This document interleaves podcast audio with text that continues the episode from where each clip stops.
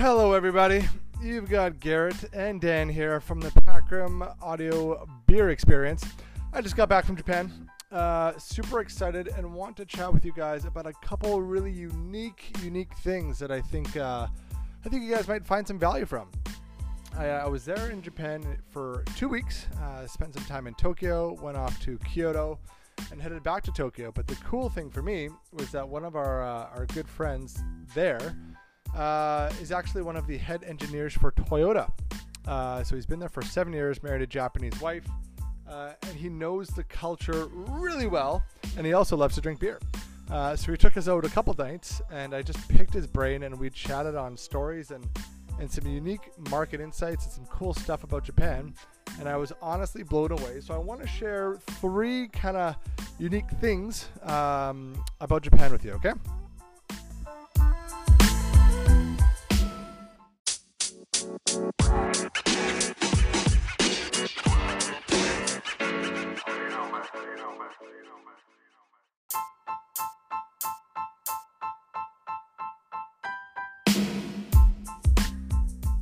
Alrighty. So one of the cool things that uh, my buddy Ryan was telling me about is the difference in uh, cultures between North America and Japan as it relates to knowing things. And specifically, what he references the concept of width versus depth. So in North America, it's very common for you to know a little bit about a lot of things. You have a very wide perspective. So if I want to chat about business, I know a little bit, I can chat about that. If I want to chat about politics or computers or religion or whatever, um, I know a little bit about a lot of things. In Japan, it's it's really different, and there's a there's a phrase uh, embedded into their culture called superfan. So what it means is that you know actually not a whole lot about a lot of things, but a very high degree of amount about one or two things. So you go really really deep. So if you like coffee, for example, you know everything there is to know about coffee. You make that your passion. That's your life's work, for example. Uh, so you've been to Colombia. You brew on your own. Uh, you've imported different beans from all over the world. It's and, and, you may be and you may own, for example, the third best coffee restaurant in Tokyo, for example. Uh, so it's a very different mentality. And for me, it was super interesting because I noticed this in everywhere that I went. Uh, someone who, for example, was into craft beer, they would open up a craft beer restaurant and they would import the beer directly from Belgium. And they have Trappist breweries all the way from Belgium, and uh, they have all they have a restaurant or a, a small tiny brew pub that is modeled exactly after a brew pub in Belgium, for example, if that's what they're into. The same thing would go for computers to video games to a myriad of other different things. It's just that they go super, super deep. And that's so interesting for me because what it lends to is that wherever you go, it tends to be the best of the best of the best. So one of the examples is I went into a coffee shop and as you have a coffee, the the coffee to go cup that you have is beautiful. It's ergonomic. The cu- the top of the cup is y- molded and yielded better to your hand. The stir sticks are actually wood. The sugar has been imported from Spain, for example. Uh, the beans are, are, are freshly roasted there on site and are brought in from five or six different countries from around the world and it's like that a lot a lot it's like that for a lot of different uh, businesses. So you tend to get the best of whatever you're having wherever you are in japan. And it just makes the culture honestly bloody amazing. And it makes business and shopping and working and living there if you have the money uh, honestly incredibly amazing. It was such a cool thing. And it, really just a a unique market nuance that I, I really wouldn't have, have known uh, coming from, from Canada and, and, and even after having traveled to really all of Asia outside of Japan.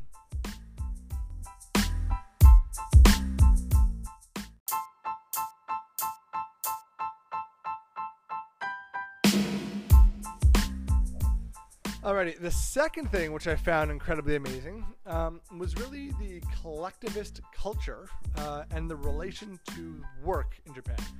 So this is after probably a dozen beers, but Ryan and I went super deep on this, and it really just fascinated me. So there is definitely a collectivist culture uh, in Japan, and really there's a lot of rules, and r- they love rules, right? And it just to fi- it allows people in Japan a operating system, and it, it gives them a specific way of working and a rationale of working. Um, and as it relates to work, um, if you look at how the demographics of Japan are based, it's really right now the young supporting the old. So if you're going to work, for example, let's say you start off out of university, Japan employs 100% of new grads.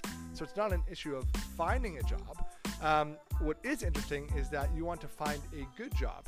So you go and you work really, really hard in school to be able to work for really, really, really good companies. Ironically, because there's such a high demand for those companies, those companies actually pay a lot less than some of the poorer companies. Um, nevertheless, uh, you start at around twenty-seven, twenty-eight thousand dollars US. Uh, that's typical the average salary range. Uh, and you work at that wage with minor improvements for honestly about eight to ten years. And the work path and your system path is pretty well designed for you. Um, you're working for mental hours um, and you work for quite amount of time in order for you to be able to really just put in the time uh, at that specific company. And the mentality is that you're going to be at that company for your entire life. So in north america it's very common to have five six seven jobs. Every three four five years you switch once you get bored. In japan it's not like that. You're you're, you're kind of tend to stick with one or two companies and work there for a very very long time. And it's expected that the company actually takes care of you throughout that process. Now this leads to two things um, when, what Ryan was saying is that your um, your effectiveness and your value to a company is not necessarily based on your own individual merit. So in North America, if I'm really, really good at my job, I'll get promoted, but it's based on my individual merit. In Japan, it's based on three different things. It's based on very union style. One, how long you've been at that company. Uh, number two, it's based on your boss and what your boss has contributed at the company. And three, then it's based on your individual merit. So a lot of times when a, a person from North America comes to Japan, again, think almost like a union here in, in North America. Uh, you work really, really hard expecting that you're going to get promoted, and you will get promoted.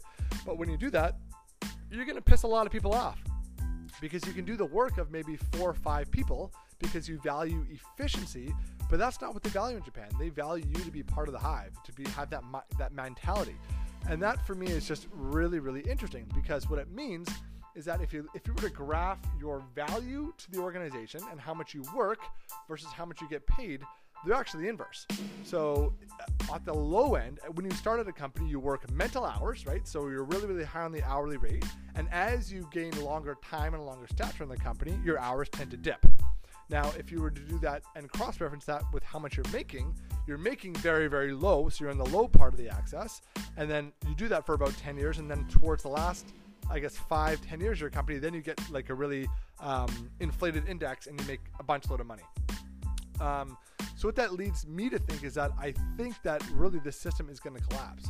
Right? If you look at the demographics, there's just not enough young people to be able to support the older people who are really looking to they've, they've spent the 15, 20 years at a company and they want to start relaxing and they want to make a bunch of money for much less work than the young people, but there's not enough young people to support it.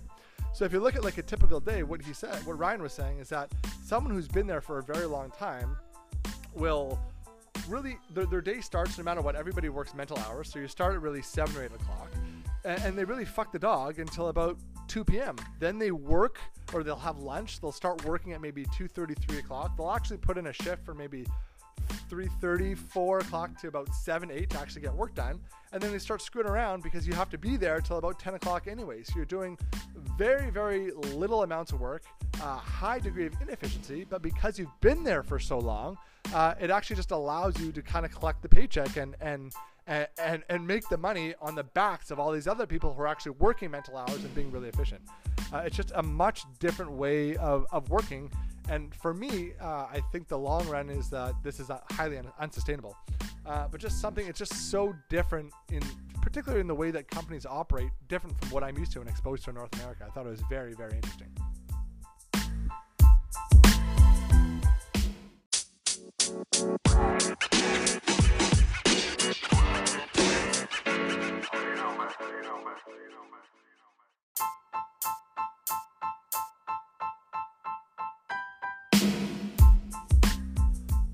So what this leads to, I mean, the first two I talked about kind of the width versus depth, and then I talked to kind of the collectivist and almost nuanced union culture as it relates to work. But what this leads to is really a society that is incumbent on respect and order. Uh, and for me, this is just, it's so striking when you go into Japan and you start spending some time there. Uh, just the degree of, in terms of how orderly and how professionally run the society is, right? So you have a lot of rules and, and a lot of different ways that people are instructed of living, and they they abide by them religiously. So that is emblematic in you, you take the train to work. It's frowned upon to be on your phone. It's also frowned upon to talk to people on the on the train. So you get on a train that's packed and it's silent. It's really, really, really quiet. Um, there's no garbage on the street because people carry their garbage home, and there's no garbage on the street, so people don't litter. Um, it's just it's emblematic throughout. These are just two nuanced things that you will immediately notice when you get to Japan, but it's emblematic throughout how they how they do business, how they treat their family, uh, how they or approach confrontation. Uh, it's just it's very very very peaceful there. Um, it's respectful, and it, it's a place where it's very very easy to find your own kind of calm and it's it's almost funny like if you look at kind of the buddhist religion it's very particular on on space it's particular on order it's particular on balance and that's emblematic throughout their entire culture. Uh, and i fell at beyond i mean the, the conversations and going out and all the stuff that we did is amazing but this is what really sold me on japan. It's what made me fall in love with the society there. It's just how beautiful it runs um, I love. We're based in Vancouver. I love Vancouver. It's clean. There's it, there's uh, beautiful air and trees and mountains really really close. I've got my family and stuff here. But there's a lot about Japan that shit, man. I could I could move there in a second. I, I've I fell in love and left a piece of my heart there. It's it, it's just it's an area where I think that if you if you move, if you have the right uh, propensity to learn the language, because it's still it's kind of a closed off culture, so you need to actually learn the language and speak the language. I think that it's just it's a uh, it's just beautiful, it, and that's really what I want to leave it on. It's it's a place where if you have any chance to go to, don't get me wrong, it's it's expensive, so uh, bring your checkbook. But if you have time to spend time there and actually really dig into the culture and the lifestyle and the people and the and the businesses and, and the unique nuances of the culture, I think you will. I think you'll fall in love, and I, there's a good chance you're not coming back anyways, that's my that's my reflections. I'm I'm happy to chat with anyone on uh, on anything else with regards to Japan. Shoot me a message, shoot us an email. Uh, we love you. Signing off. Ciao.